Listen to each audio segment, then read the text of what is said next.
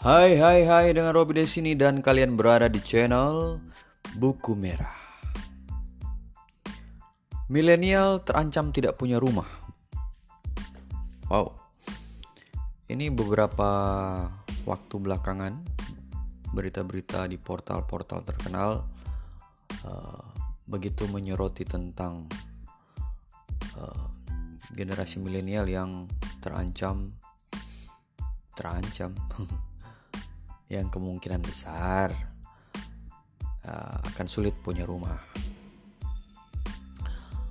Mengapa demikian? Karena ada beberapa hal. Ya paling tidak uh, satu hal yang paling uh, menjadi perhatian adalah karena gaya hidup. Gaya hidup dan uh, seperti kita lihat uh, ketika kafe-kafe mulai rame, maka sebagian besar yang terisi adalah kaum-kaum milenial yang yang bekerja, yang fresh graduate dan uh, dan itu berpengaruh pada uh, saving tabungan mereka karena kalau gaya hidup yang terlampau tinggi lalu oh, sementara pemasukan kurang otomatis uh, pasti gaya hidup mereka akan terlampau tinggi ya. Nah, dari portal terkenal juga ini menjelaskan bahwa eh, kira-kira uh, data ke depan uh, jumlah generasi milenial yang kemungkinan besar akan sulit punya rumah itu sekitar 81 juta orang. Ini sangat besar. Tantangan sekaligus peluang. Uh, ini juga diperparah mungkin dengan harga rumah yang semakin naik setiap tahun. Kita bisa lihat saja dengan uh, uh, harga properti subsidi saja rumah subsidi itu begitu naik signifikan tiap tahunnya. Nah, tentu saja kalau kita melihat ini sebuah peluang. Peluangnya di mana? Bahwa uh, bagi yang punya insting bisnis ya, insting bisnis, insting ya insting bisnis lah, uh, membuat sebuah usaha sewa rumah, rumah kos, bagi yang jasa sewa menyewa itu sangat menguntungkan karena uh, akan banyak generasi-generasi milenial akan membutuhkan hunian. Begitu mereka menikah dan berkeluarga, mereka akan uh, mengambil uh, posisi untuk hidup mandiri dan tentu saja membutuhkan hunian yaitu rumah.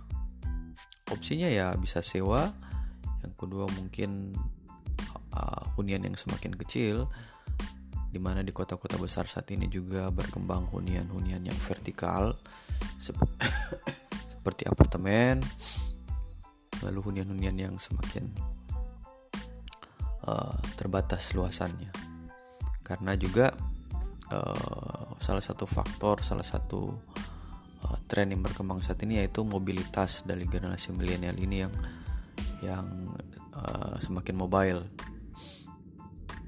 Uh, tentu saja mungkin uh, semakin mobile mobilitas saat ini terhambat karena pandemik ya tapi mudah-mudahan setelah kita mampu melewati pandemik ini mobilitas itu semakin terjadi uh, tiga tunian semakin meningkat uh, pembangunan properti properti murah semakin digiatkan usaha-usaha rental atau sewa menyewa rumah kos-kosan semakin berkembang.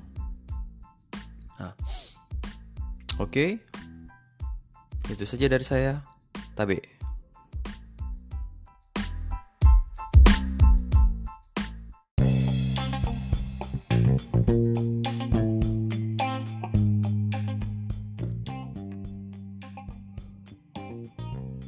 Hai hai hai dengan Robi di sini dan kalian berada di channel Buku Merah dong. Judul portal ternama tanggal 30 April 2021. Ini dia bandar besar Dogecoin berharta 150 triliun. Elon Musk kah dia? Entahlah uh, beberapa tahun terakhir fenomena kripto aset cryptocurrency mata uang kripto atau apalah yang mungkin identik dengan Bitcoin namun perkembangannya saat ini begitu pesat. Kalau dulu yang kita kenal hanya Bitcoin, Ethereum, BNB sekarang banyak. Ada mata uang kripto Zilliqa, Pancake, dan lain-lain. Begitu menjadi fenomena kripto saat ini. Dan sebenarnya kripto itu apa sih? Dilansir dari portal dan portal, portal lagi. kripto adalah aset digital. Tidak ada fisiknya, nilainya sama di seluruh dunia. Transaksinya bisa peer-to-peer, -peer, Bahkan hingga saat ini berita dilansir uh, tidak ada pajak dari transaksi. Menarik. Kenapa? Karena konon uh, investor saham yang yang trading saham saat ini beralih ke kripto. Bahkan konon juga transaksi kripto itu mencapai 6, 6 triliun dalam satu hari. Dan inilah mengapa banyak yang menduga bahwa transaksi bursa saat ini menjadi sepi karena banyak investor beralih ke kripto.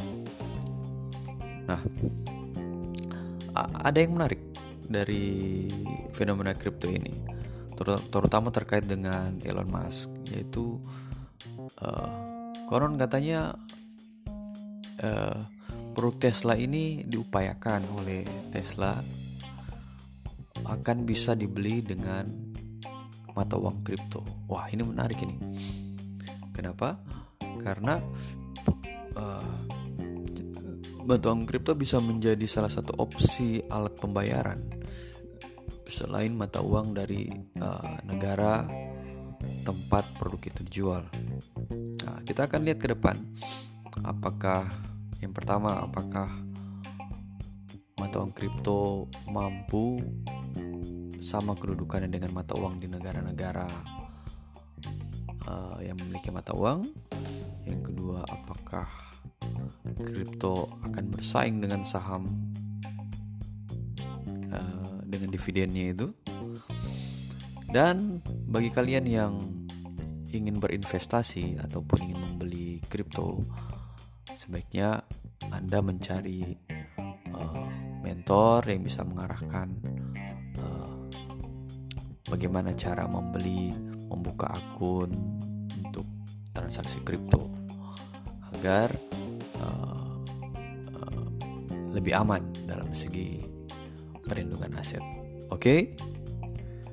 segitu dari saya. Tabe.